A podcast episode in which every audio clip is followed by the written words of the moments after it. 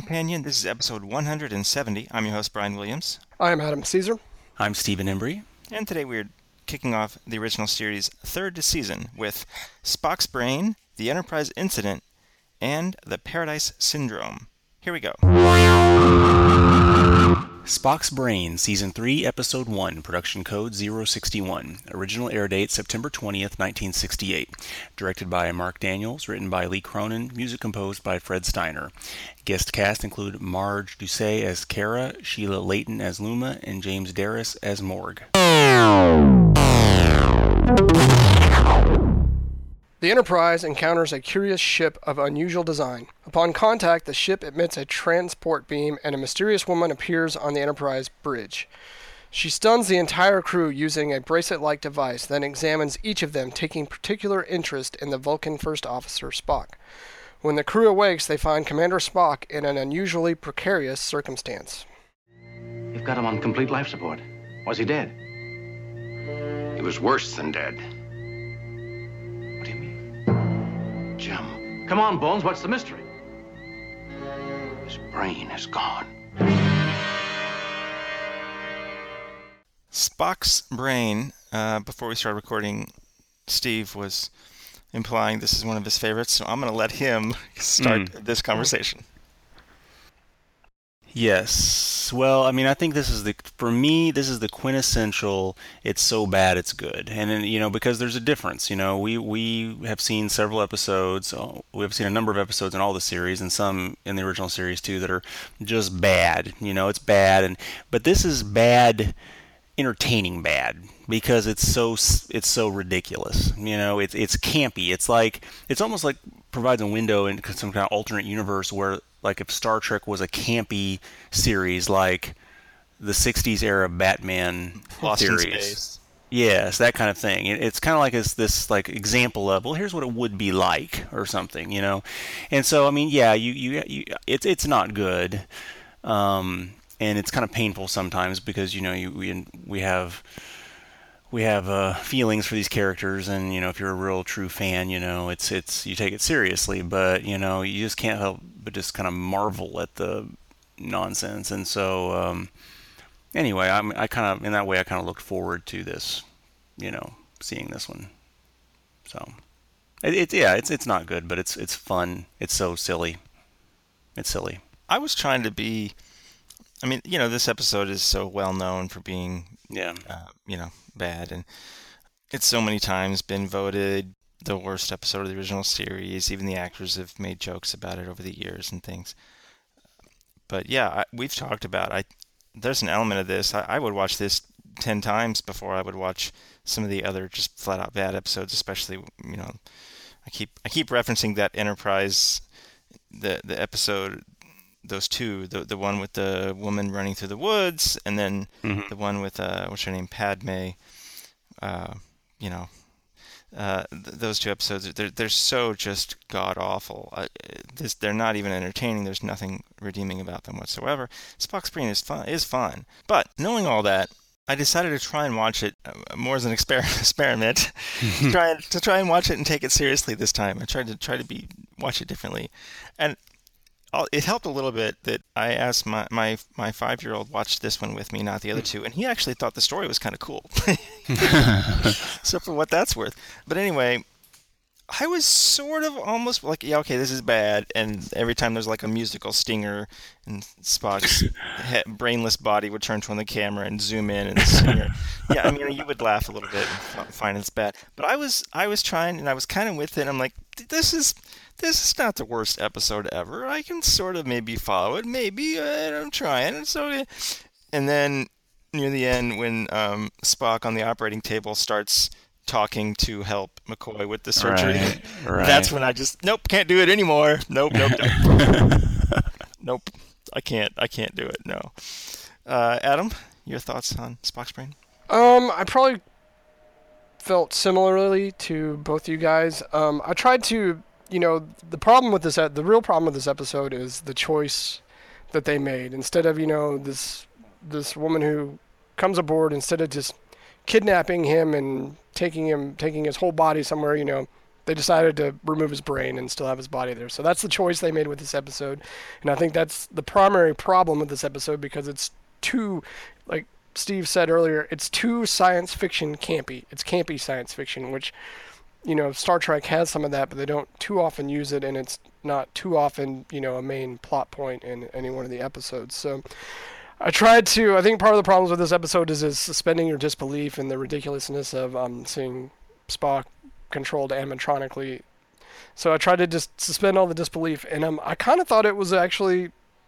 Not, it's not. It's a decent story. It's paced well. There's actually some good scenes in this episode, but yeah, just it's hard to get past the campiness of that. And at the end, when you know when McCoy's starting to lose lose his, why doesn't Kirk just jump in there and get the knowledge and then finish the surgery? I don't know. There's a lot of there are a lot of different choices to make there towards the end instead of having um Spock just um guide McCoy through that operation. There are moments when they when they're pushing it, you know, they're they're I wonder if it had been a little differently, had been a little, a little different had they been in on it at the time. I mean, all the producers, all the people producing this episode is what I mean. But mm-hmm. but they they're definitely not. You know, that stinger is in there. That musical stinger is da da da. Essentially, yeah. right, you know, um, they're they're they're playing it for all it's worth here. Uh, there's just so many little choices that I'm like, Oh, come on, man! Like the little clicky sound effects when when Spock right. is moving around. That that one doesn't even make sense, by the way. What's clicking there? What's yeah, clicking? that thing is just controlling like nerves, motor nerves, or something. It's yeah. only on his head. It's not like he's got like some full body right ears. I don't know what that click is, but it sure makes it bad. My right? favorite, my favorite when Kirk's writhing in pain on the ground and he's able to control his hands and make him grab the, the woman. Oh, that, just with a button. That's a pretty specific button. It's a good thing they programmed that one in there. grab, grab woman's hands. uh, it's like that scene in, in Star Wars Episode Three when when she like pushes the exact same button twice and it does completely different things. So yeah, yeah. I don't know. It's like wait, what?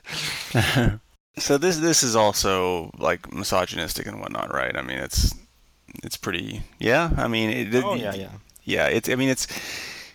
I'm not. I mean, it's not even. It's not even subtle. It's not like they're saying women are stupid or something. But you get this feel that the, because of the choices they made and how the this planet, you have the, the women doing this, the men doing this, and all this stuff too. You get this vibe like, you know, it's like how can how can they possibly have done it? And they even like say things like, "Where is he? Like, where is your leader?" and stuff too. I mean, it's it's like they like it's like like it's some kind of punchline, like, "No, it's me. I'm the leader, and I'm a woman," or something. You know, I mean, it's mm-hmm. it's it's that's that's very problematic too.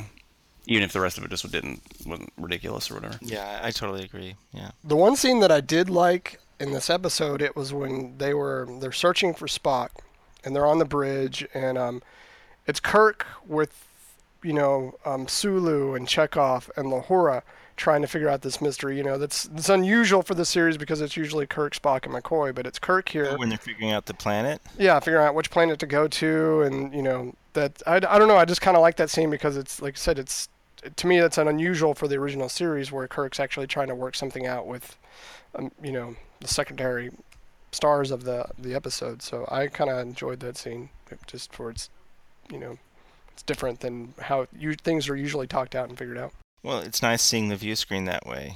Yeah. Yeah. Yeah.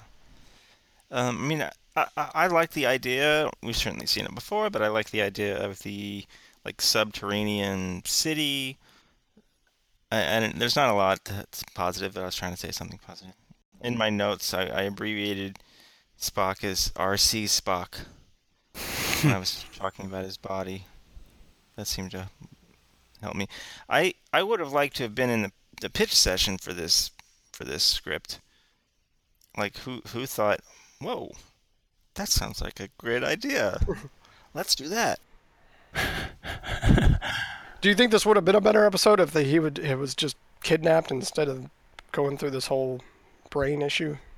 I think there's about a million and one ways to make it a better episode. I mean, it's yeah, but probably yeah. I mean, it takes one ridiculous aspect out of it. I mean, I mean, that's the thing is that it's it's it's conceptual, but it's also just the the writing is so Uh, It's it's pedantic, right? I mean, and the way the way they make the characters just kind of look dingbat and stuff too. I mean, how do you how do you get um, James Doohan to look so ridiculous? It's almost like when they were doing this, they'd had to say like, no, have a more dumbfounded, stupid expression. I mean, yeah, I don't, you know, I mean, it's, it's almost like it's almost like everyone's making a jokey thing, you know, in a way. It- It's it's kind of a marvel in that sense, you know. It's whoa, yeah, ah, you know, what do they want with his brain? Is what, you know, it's just it's so so crazy, you know. It's yeah, A little bit, a little bit of overacting, maybe. yeah, yeah, because the Star Trek the original series has never been known for a little overacting. We're gonna get to see it from um, Mr. Shatner in the next few episodes. The titles in blue. Is, I is that a season three thing or is that just? This I? I I guess so because it's all of them so far that Yeah, we've yeah. watched. It stuck out to me in this episode, I guess, because it's the first one we watched here. But I did. Mhm. I totally did not remember that. Is this episode about anything? About civilizations coming together to work to progress. You shouldn't separate the men and the women. I don't know. I'll, I'll say that I, I don't I didn't dislike this episode as much as I have in the past. I that's kind of weird. I didn't it didn't bother me near as much this time around. So I do. Yeah, I, I agree with that. I like. Like I remember that there, I went through a period where I found this episode unwatchable. Like I couldn't find any fun in it. Mm-hmm. Um, and I, that's that's definitely no longer the case. It, you know, it occurred to me to ask my son to watch this one because I thought he would think it was fun, hmm and he did. You know, I it's uh, when I when we started watching the original series, I thought I would watch a lot more of these with my son, but he he just he was just a little bit too young. You know, maybe if it was 1966 and he was four years old, it would be the greatest thing on TV. But he's got Netflix and a cajillion shows, right? So, Star Trek to him, the original series, for the most part, he he hasn't even finished them when we started an episode. But this one, he sat there through the whole thing, and he was constantly asking me me about um, Spock's brain and where was it and what they were doing with it. you know, so uh, there, there's something redeeming about this episode. It's not a lady running through the woods. Yeah.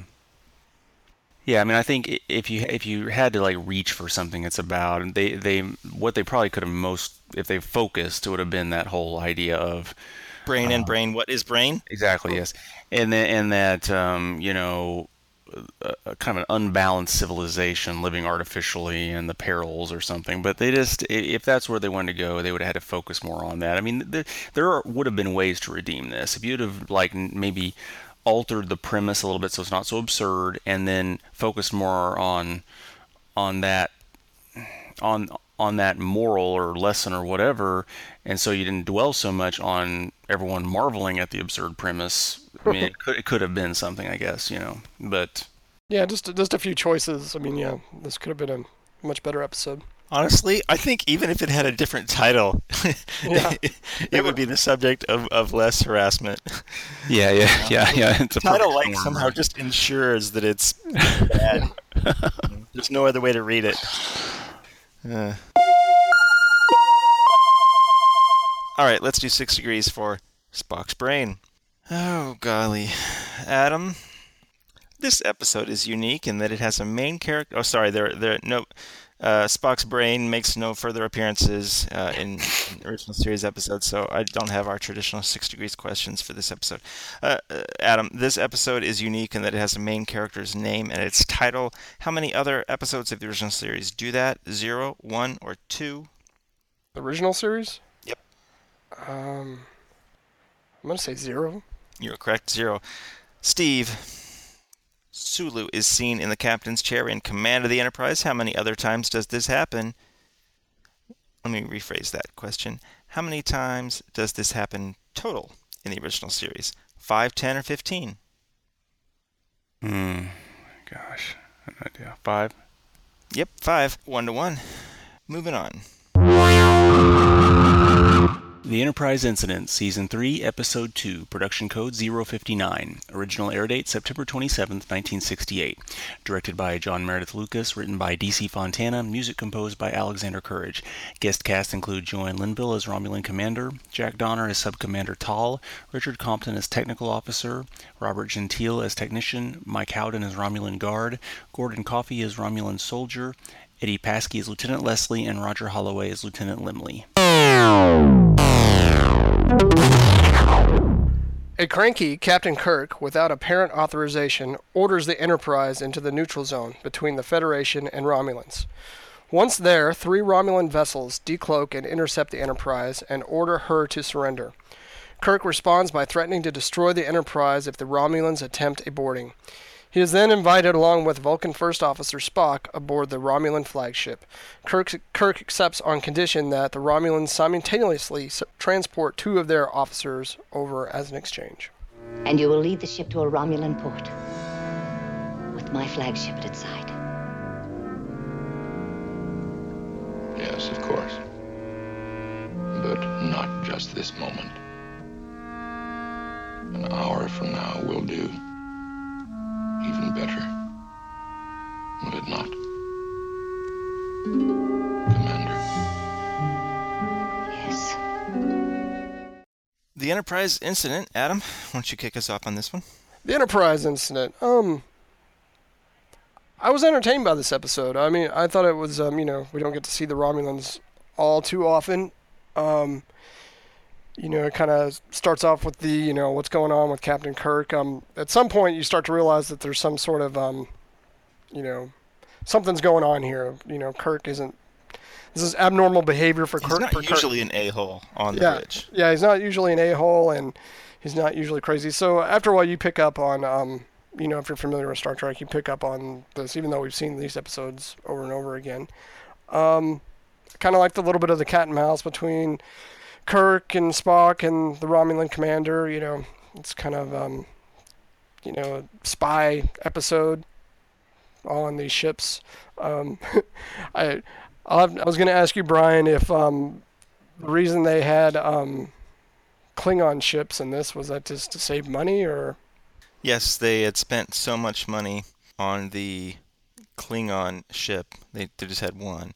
They had spent so much money on it that they needed to get more out of it. gotcha. Uh, the script always had that. It was not something they changed later.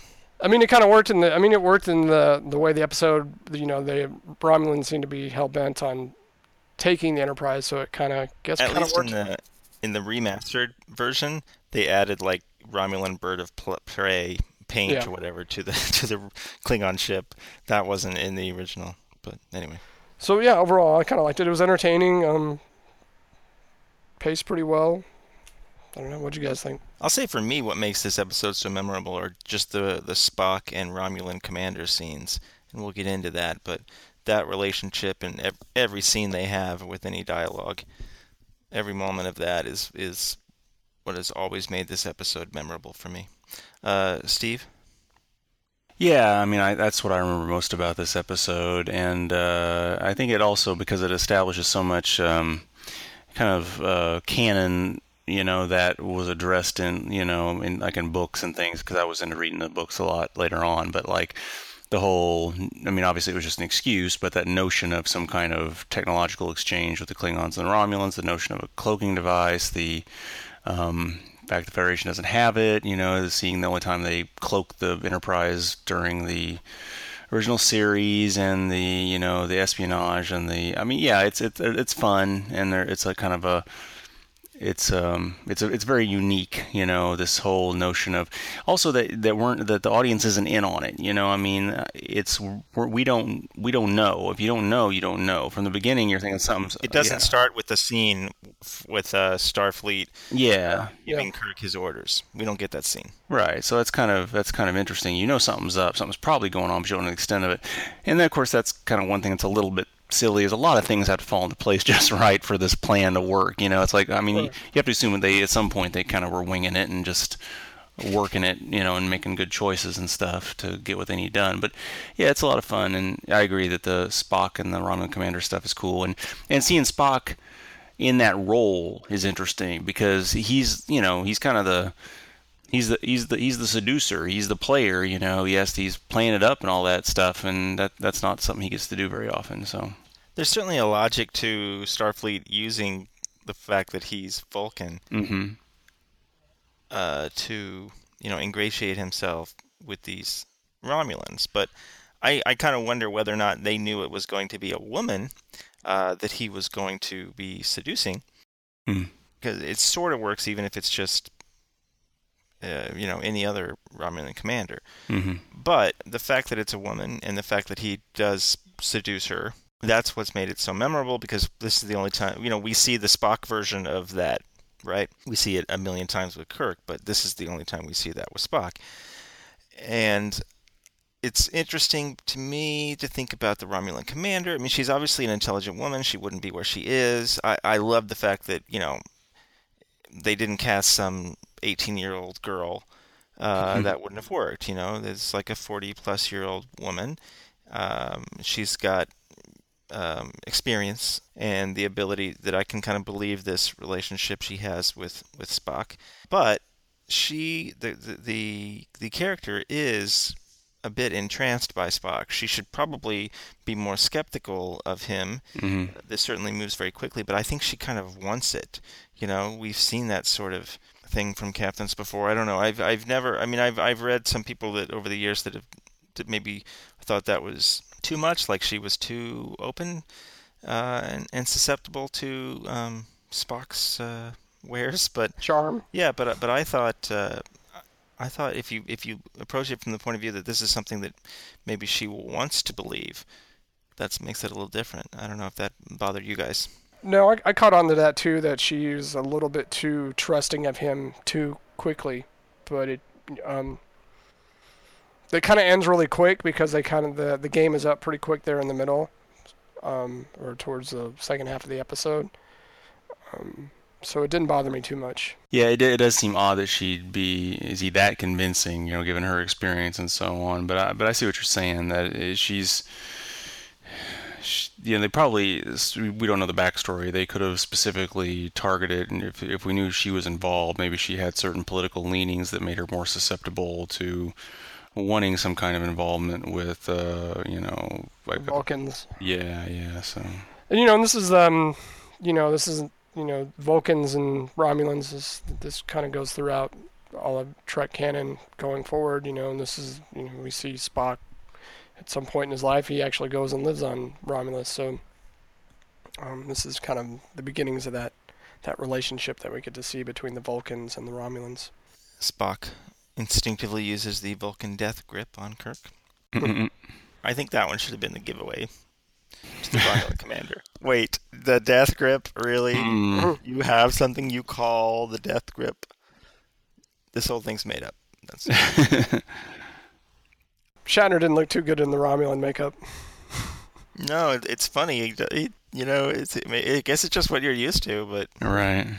for all the times that we saw Spock have to hide his ears, they never did surgery on him to take off his ears. Right. Apparently, Yeah. it's so quick and easy. I mean, Take him off, put him back on. Hmm. Well, that was a, that was kind of the goofy things when Kirk beams back over to the the Romulan ship and everybody runs into him. He's like, "Oh, I'm just," and then karate chops him. but you know, I was like, "How big is this ship where they wouldn't know? Uh, you know, you wouldn't recognize everybody that's on it, or at least an officer, because that's what he beamed over as an officer." I like that by, by this third season, if you're following names, you know, the writers and stuff, I think you would have guessed this episode was DC Fontana because uh-huh. of the way that it focuses and features Spock, uh, focuses on and features Spock. hmm You know, she obviously got Spock in a way that I don't think any other. I don't know. I'm not sure any other writers from the original series got him as well as she did. Right. Now that might have been different later, but what you know, I really do love all those scenes between him and the, uh, the Romulan commander. I, I read something interesting I didn't realize that they they tried to get her on Next Gen. They tried to get her to come back and play that same character. Oh, neat. Yeah, uh, for a specific episode, which I forget what it was, but she she was unavailable, so she didn't do it. But um, Hmm. she's uh, she's still alive, I believe, as we record this. She's way into her 80s, but It's funny. I like the Romulan uniforms better in this series than I do in Next Gen. When they just kind of have the the gray pullovers. oh yeah. in Next Well, Gen. They changed one thing about their uniforms here as compared to Balance of Terror. This is not in my questions, so I'll ask it now. Did you notice the difference? No black gloves. Ah, okay. I forget. In Balance of Terror, is it um is it made known that there's a relation between Romulans and Vulcans? Kinda. Or is it, or is it just a, s- Well, you know, Spock has a line about it's a dis- suspected yeah, possibility? that some Vulcan off. I think the word is offshoot. And then you know it's not until later that it's super explicit, but but it is you know you you s- I think you see that here. Like even the way the, the Romulan commander plays this, she seems like a Vulcan with Human qualities, passions. Mhm. You know. Well, that's Right, why she kind of explains it that way, you know, right? Mm-hmm. You know, the, her her Romulan. What did she say? Her Romulan intellect will appeal to your logic, and her her passion will appeal to his human side. Isn't wasn't there that scene in this episode? Something like that. Uh, How, how how does this episode rate uh, kind of in all of Star? I mean, I could see I could see somebody saying that this is one of their favorite episodes as much as I could see someone saying it's just okay. You know, I mean, where, where do you guys kind of put this episode? Um, you know, in uh, all- all of the original series rankings, just uh, and and has it changed for you over the years? I think this is one that I've that when I was younger, maybe I didn't care for as much as I seem to now. Like I don't, I don't think I enjoyed that that seduction banter, um, you know, at all when I was young. I didn't even, I'm not even sure I really recognized it as Well, that. yeah, I mean, I, I would agree with you, Brian. I think I like this episode more now than I used to pro- for the reasons that you mentioned. But I mean, it's you know, it's also kind of like it's it's got some plot twists. It's you know this bigger, you know, the Fed, but what the Federation and Romulans, they're always you know sneaking around each other. So there's that cat and mouse intrigue in this game, you know. So I kind of enjoyed that too. It's it's pretty entertaining. It's well paced and it's got like yeah, it's got a lot of great. interesting. This episode, it's it's not, it's pretty contemporary. I mean, it moves very very well. I think it holds up very well in the the pacing sense in a, in a Mhm. way that we've talked about. Maybe some of the original series episodes uh, don't. But Steve, where does this one rate, sit for you? Kind of just overall quality compared to Well, I mean, it's series. right. I think I think it's it's definitely definitely at least pretty good. You know, I mean, I don't know. It's above average for sure. Pretty good, and I think it it gets, of course, it benefits from our perceptions given it's you know being in the third season because it's it's one of the few few high points in the third season. You know, so but I do think it's pretty good, and I I think. I, yeah, it's probably it's probably increased in how much I appreciate it over time in the grand scheme. I'm not sure how many times I've seen it and when the first time I saw it or anything like that, but uh, yeah, I think overall. So it's definitely, it's, I think it's pretty good. hmm Well, what do you guys think this episode is about? Well, it's um, it's kind of hard to pinpoint it because there's a lot going on in this episode. Basically, you know, the premise of the episode is espionage. You know, um, trying to find out what the other person knows and being skillful in deception. So, um, um, careful who you trust, or there's more than meets the eye. Could could fit in what they're trying to say here. I don't know. What did So you kind of like, like Transformers. Yeah. Yeah. Transformers.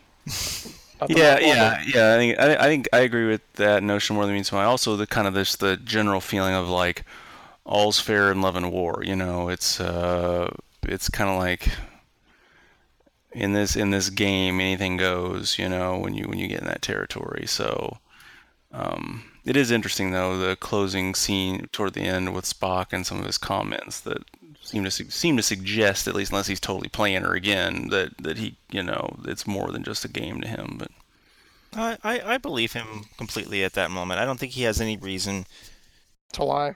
mm, you know, unless they're planning to like, you know, totally try and turn her or something. But Right, right. It, it doesn't feel that way to me, and I think that that wouldn't be keeping in the spirit of this episode if he was playing her then. hmm hmm All right, so let's do six degrees for the Enterprise incident. Let's see, it's one to one. Yes, uh, Steve. yes. Here's a maybe a tough one. Jack Donner plays Sub Commander Tal, the sub commander that obeys when his commander says to blow her up. In Enterprise's fourth season, in the episode Home, he plays a Vulcan priest that helps marry what two people? Hmm. Uh, Jeez. I don't remember his name. So, um. Yeah, I don't remember his name. Adam? You read the question again? Jack Donner plays Sub Commander Tal, the sub commander that obeys when his commander says to blow her up. In Enterprise's fourth season, in the episode Home, he plays a Vulcan priest that helps marry what two people? What two people? Two. I don't necessarily mean humans. Damn, I don't remember either. Steve, what was one of them? T'Pol? Yeah, the other is Koss. Ah, okay. Uh, Adam? Uh, Mike Howden plays a Romulan guard that has the privilege of getting knocked out by Kirk. He previously played Lieutenant Rowe. In Harry Mudd's second appearance, name the episode. Is that Mudd's Women? Nope. Steve? Uh, I, Mudd? All right. Uh, Steve has two. Adam has one. Moving on. The Paradise Syndrome, Season 3, Episode 3, Production Code 058. Original air date October 4th, 1968. Directed by Jud Taylor, written by Margaret Armen, music composed by Gerald Fried. Guest cast includes Sabrina Scharf as Miramanee, Rudy Solari as Salish, Richard Hale as Goro, Naomi Pollack as Woman, John Lindesmith as Engineer, Peter Virgo Jr. as Warrior, Lamont Laird as Boy, William Blackburn as Lieutenant Hadley, and Roger Holloway as Lieutenant Lemli. The Enterprise arrives at an Earth-like planet in anticipation of deflecting an asteroid headed for it. With some time to spare, Kirk, Spock, and McCoy transport to the surface for a brief survey. They find an obelisk with strange markings as well as humanoid species whose customs seem to follow those of various North American native tribes. Alone, Kirk returns to the obelisk and starts to communicate with the Enterprise, but his actions open a trap door where he is left unconscious. Spock and McCoy, unable to find the captain and pressed for time, are forced to return to the Enterprise to oversee the asteroid deflection. These last few weeks, my love for Miramanee grows stronger with each passing day. However, the dreams return every night. Fragments of memories. I can almost get hold of them. And then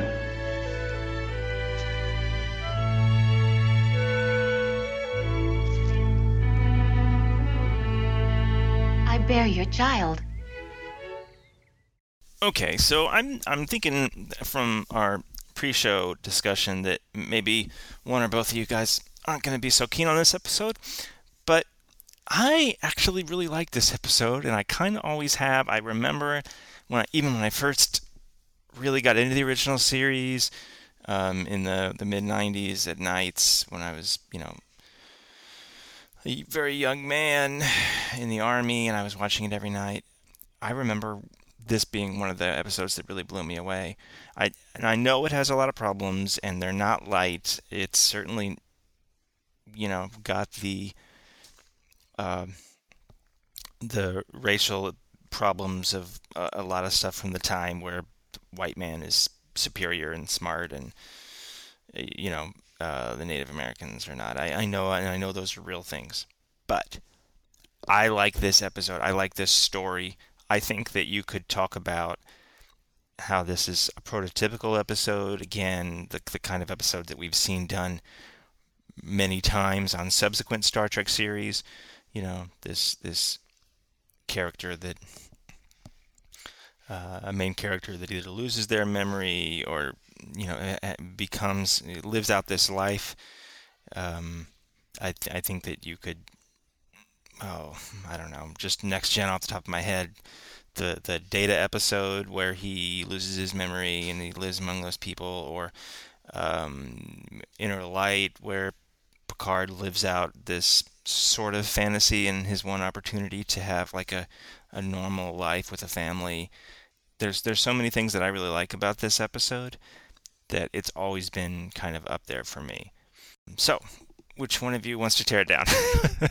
Um, um, honestly, Brian, I kind of agree with you. I kind of saw the. Um, I agree. There are a lot. Of, there are problems with this episode. There's. Um, I wouldn't call this.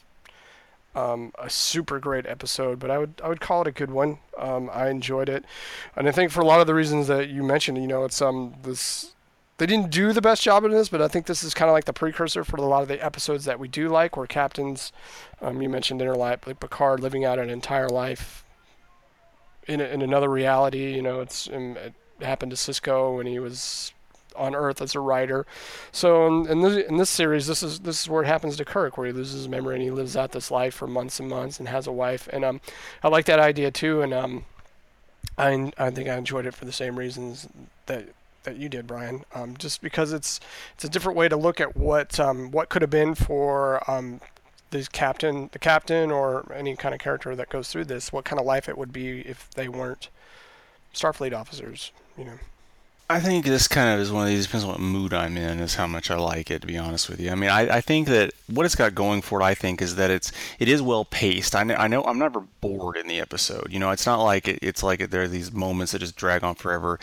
It does it does um, and despite its silliness, you, I think it does it does show off Shatner. I mean, there are these moments that you think, man, that's silly. There's some silliness here with him reaching for the sky and hugging himself and carrying on and stuff. I mean, you know, but but but in a way, though, I, I it's believable in the sense that I, I don't I don't ever doubt that he's in the situation he's in. He's he feels that he's um, you know, he, he's lost his memory. There's something there, but he can't put his finger on it. But he's enjoying life, and it's that burden of leadership that's so hard, you know, for people in that position where they never can really live in some cases. And this time he's getting that chance to do it, and I appreciate that.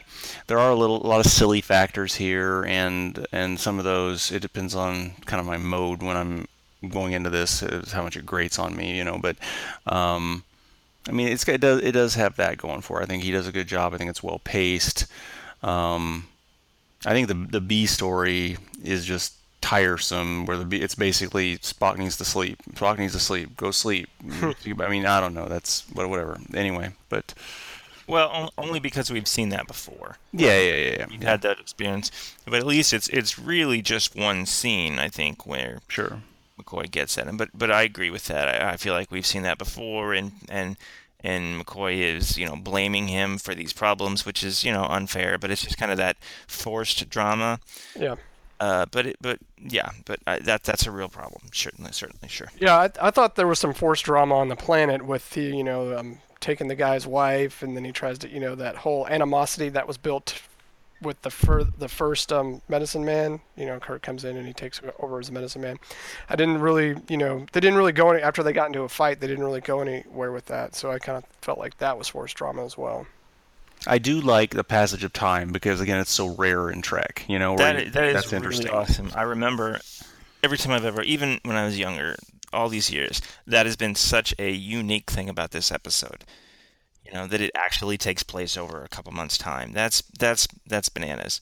Do we see kirk's kirk's um, sideburns get thicker too in this? Yeah let me talk about that in one second. Um, the last thing i like on the two months thing the only, the only thing that bothers me is like Miramanee is pregnant and she comes and she tells him but my first thought is that took two months? Come on Kirk. um but the sideburns, yeah. So one of the things I always loved about this episode, I know this is a weird thing to say, but and I know it's not the 70s yet, but this episode always feels like it takes place like it's the 70s somehow. Yeah, yeah, like they shot yeah. it in the 70s. This is the 70s. Uh, I know, I know, we're a couple years away from that, but this is the only episode that makes me feel that way when I watch the original series. I think it's something about maybe the film stock, yeah, the outside, the way, it, the way it looks outside, yeah, Yeah. Um, and then yeah, stuff like Kirk's sideburns. You know, every everything in this episode, it's the only one that feels like the 70s to me. Until you get to the uh, you know the first movie, and which is like 70s on steroids. But I've always liked that about this episode. Maybe that's just one more of the, the the little quirks to this episode that makes me like it, even if it doesn't have anything to do with the show. The, the B story, as far as the the uh, Spock's needs to rest or whatever, uh, you know, might have problems. But I, I like the idea that they're, you know, stopping this asteroid. I like the idea that they they fail, even with all their technology, they are incapable of Mhm. pulling it off. You know, Mhm. and uh, this obelisk or whatever, this this structure turns out to be the the only thing that can do it, and they have to figure out how to use it. You know, I think I think that that whole storyline is actually pretty neat, and that's there are so many things in this episode that that uh, keep it moving. There's one thing that one thing that didn't get explained to me. Okay, so their engines are busted. Even so, how do they, you know, they just kind of they had another ship. Well, I think it's the warp that's busted, right? They're able to go some kind of But it's an sublight thing. That's why it takes them a couple months. They're basically traveling at the speed of the asteroid, Yeah. right? No, no, I'm not talking about that. But when they left, I was thinking about that. All right, so they're only on impulse engines. Where are they going to go? Do they have to like call another ship to come get them, or are they? Because uh, I'm assuming they're pretty far deep out in space because they couldn't have another ship come help them in the two or three months. I know these are semantics. I'm just kind of ruining it. No, that's, that's a fair point. You know, Yeah. so they got like two or three months where the asteroids coming. You know, they couldn't. You know, you know, say, hey, we need some help. So that- Maybe they're like two months and a day yeah, the closest ship, and the closest ship eh, they they contact and it's on its way. sounds what it gets. It gets there the next day after they leave. Right, the next day, sure. Gotcha. Mm-hmm. Uh, I don't know. Those are little things that just kind of pop in my head. I'm like, how Uh, did Steve, get if you're in the if you're in the wrong mood for it, what are the things that make you cringe and really dislike this episode? Or am I being too strong with my words there? No, no. Um, I think it's just, mm, it, it's it's. I don't know. It's just it's just kind of over the top. The whole I'm so happy and let me reach up to the sky and hug myself. Uh, I don't know. It's just so. That's kind of seems overblown, and then it's um. Oh, just Well, Steve, I'll say this: if we didn't have episodes like this, we wouldn't have the great parody of William Shatner's over the years being parodied in Family Guy and you know Simpsons and all these other things. right, right. Uh, is this, uh, just sitting here talking about it, how often is it that Brian and I like an episode and that Steve doesn't? I, sometimes I find myself like you do like an episode, I don't, or I mean, Stephen well, and I, Steve and I like an episode, then Brian doesn't. But it doesn't too, happen too often where it's Brian and I again.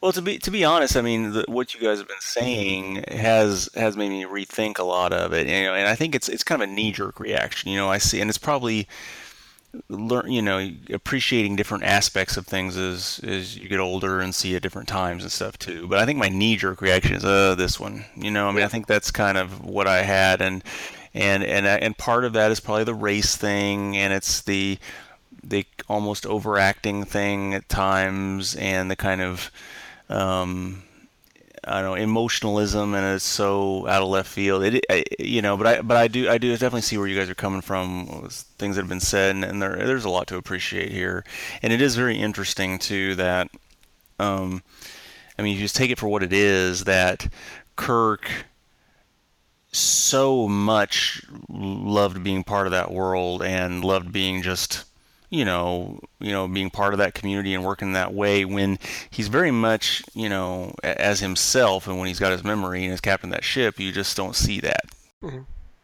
Yeah, there there are elements to his personality that you don't that that must have been there all along. Uh, that we see for the first time because Yeah. you know what he's not doing while he's Kirok for two months. he's not like running for um, town council or something. I don't know. He's not trying to Yeah. be their captain or something. You know, all those leadershipy things. That's not. He's just he's just enjoying being this um, uh, husband and you know this this idea that he's starting a family and he's you know his home and It's making Uh, canals and yeah, he's trying to better everybody's lives and and uh, and all that stuff. But he's not. He's not doing all the things we're used to seeing him do, Mm. and and those things that we would assume is if leadership is so at his core Mhm. uh, that he would in fact do. And it does make you wonder if if if there was any influence on the inner light because I mean that's kind of the quintessential of these kinds of episodes and it's so good in next gen because that, that's also that's in common with what Picard is going through on that Right. one. Yeah, certainly uh, we have a lot of problems with this one, but uh, the inner light takes that and and runs with it in, in a way that it's hard to fault at all. Uh, you mentioned it, not Steve, and I mentioned it earlier, and I, I don't want to gloss over it. I mean, I think it, we need to spend a few words talking about the the race uh, racial issues. Uh, Now, if the if if it had been somebody other than Native Americans, some just another an alien species, I don't think we'd be talking about this at all Mm-hmm. it's only because they are Native Americans, and especially, you know, in this time of filmmaking and, and for all of uh, film's existence prior, there there was this kind of almost subconscious um, elevation of white species, and that these uh, you know, like the Native Americans were savage, and this concept of the noble savage, which is understandably uh, insulting and things. Um, I don't. I don't really remember thinking that uh, when I was younger. I think that it takes a little a little bit more um, thought when watching something like this. Uh, in a, and frankly in a way that I wasn't really being analytical and um, but that's the that's the problem right with with mm-hmm. this kind of racism is that it is so subconscious it's not you know it's not super on the nose because then everybody would see it right mm-hmm. um, but I don't know but I mean you know they paint the civilization in a good light you know they're peaceful they're happy you know they're productive so I see what you're saying. I don't, but I don't think there was like, there probably wasn't, definitely wasn't a conscious choice. I mean, you know, they were doing this a lot in the 50s and 60s, and you know, cowboys and Indians and that kind of thing. They didn't quite find it overtly racist because that's that was the you know was the Indian culture. I think made I didn't have a problem with the premise of what they were doing. I think maybe the, some of the characterization of the characters that were being portrayed might have been a little bit more racist than them actually you know going to a Native American Indian culture and and being involved with them. I think the the depth of maybe not um, his wife, but some of the other characters were kind of stereotypical and not very deep, and that was might have been problematic for me. Uh, I think it's unfortunate. I mean, I, I don't know what else to do here, but I think it's unfortunate that Miramanee has to die. If she hadn't been pregnant, um, then that wouldn't have to happen, maybe. But that that she's pregnant and Kirk is going to look like a schmuck if he leaves her, mm-hmm, mm-hmm. you know, yeah. uh, with a child, and they don't want to do that to their hero. I would have. I I, I understand the the side of we're showing you that he gets this chance to really live out these dreams of simple life and family and stuff. So she needs to get pregnant, and it does make a little bit more drama, you know, her death a little bit more dramatic. But I don't like that, and and, and race is an element of this. She, she seems throwaway in that because of that, you know what I mean? And that that is the superior that that is the you know, using this savage or whatever. That's what they do, right? The problem that I had with her death was it seemed kind of unnecessary. You know, he, they should have beamed her up immediately. It just kind of got drawn out, and McCoy's only caring for her there on the planet. It seemed like, well, why didn't they just beam her up? That was kind of what I had a problem. You know, it's kind of like, you know, either.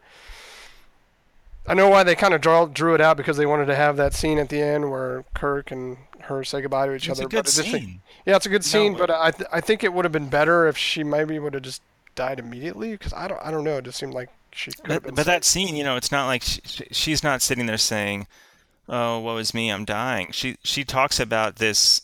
Oh, I'm, when I'm better, we're gonna have a our, our well, the child will be born. Everything will be great. We're gonna do all these things. You know, she's talking about this life that neither one of them is gonna get to live, right? right. Um, and that's what makes that scene bittersweet and touching and, and makes it work for me. And Kirk has almost nothing to say. Oh, real quick, I had this in my note. What did you guys think of the preservers? I just found that explanation. They kind of, it was Kirk or Spock and McCoy, you know, preservers going around spreading humanity all over the universe. It was kind of a throwaway. It was so fast. It was kind of like, oh, that's a big flipping deal. Let's just spend ten seconds but on he it. He does say he doesn't say um, every species everywhere. He, he the way I don't, mm-hmm. I don't mm-hmm. remember his exact wording, but it's it's enough to kind of imply that it's this ancient civilization that they know about. That it's just that it's just some. It's not like mm-hmm. all life yeah. everywhere came from that. So that meant because of that, I'm totally fine with it. If anything, it probably helps Star Trek canon a little bit, you know, to give them a mm-hmm. more to give it a more plausible reason that there are so many human like uh, civilizations. well, even McCoy even says in that scene, he's like, "I've always wondered why uh, there were so many humanoids." Yeah, you wanted to say so many humanoids on this show. Yeah, the reason I had that in my notes is because I don't, I didn't remember, I don't, I didn't remember that from years past, and I'm like going, okay, that's like you said, it's a little bit of canon about the history of this universe, so, but it was never touched upon again. What is this episode about, Jonathan? A, a lot of it is about, you know, life, the simplicities of life, and um, family, um, community. You could also put in there, you know, on duty, you know the duty that Spock um, has to save this planet and possibly sacrifices his captain and his friend. Um, so it's kind of what I came up with.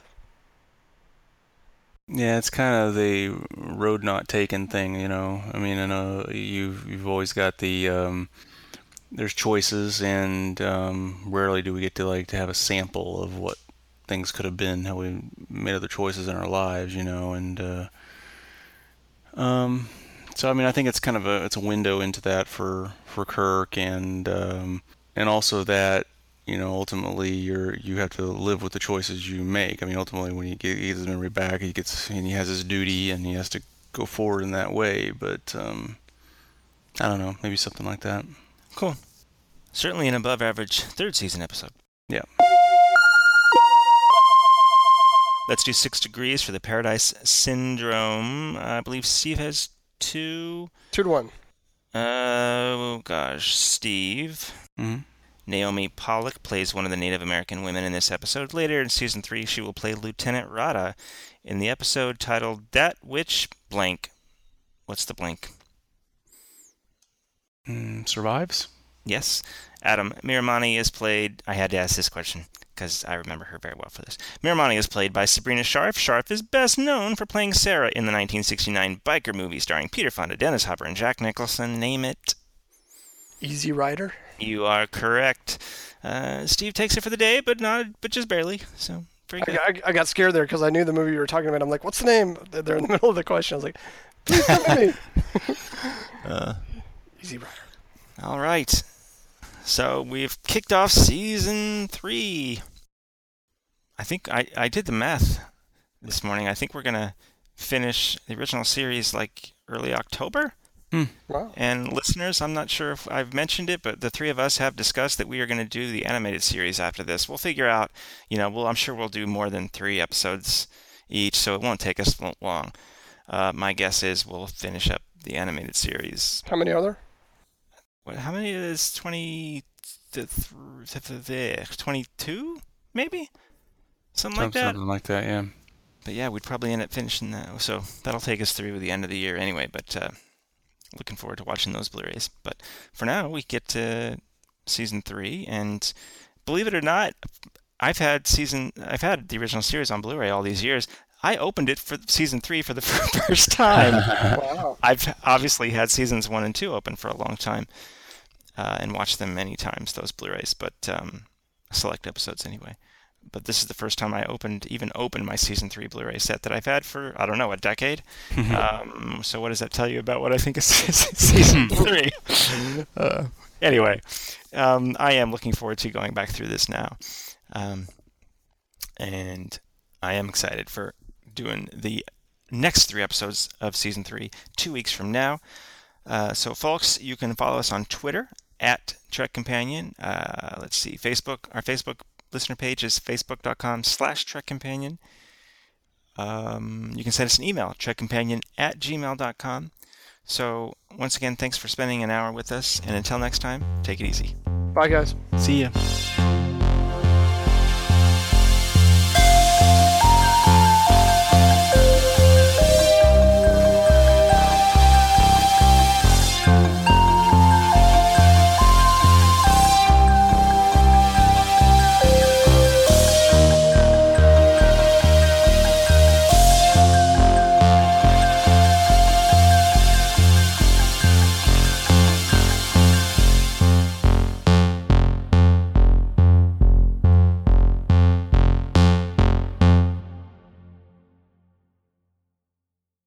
Stefan and Pastor.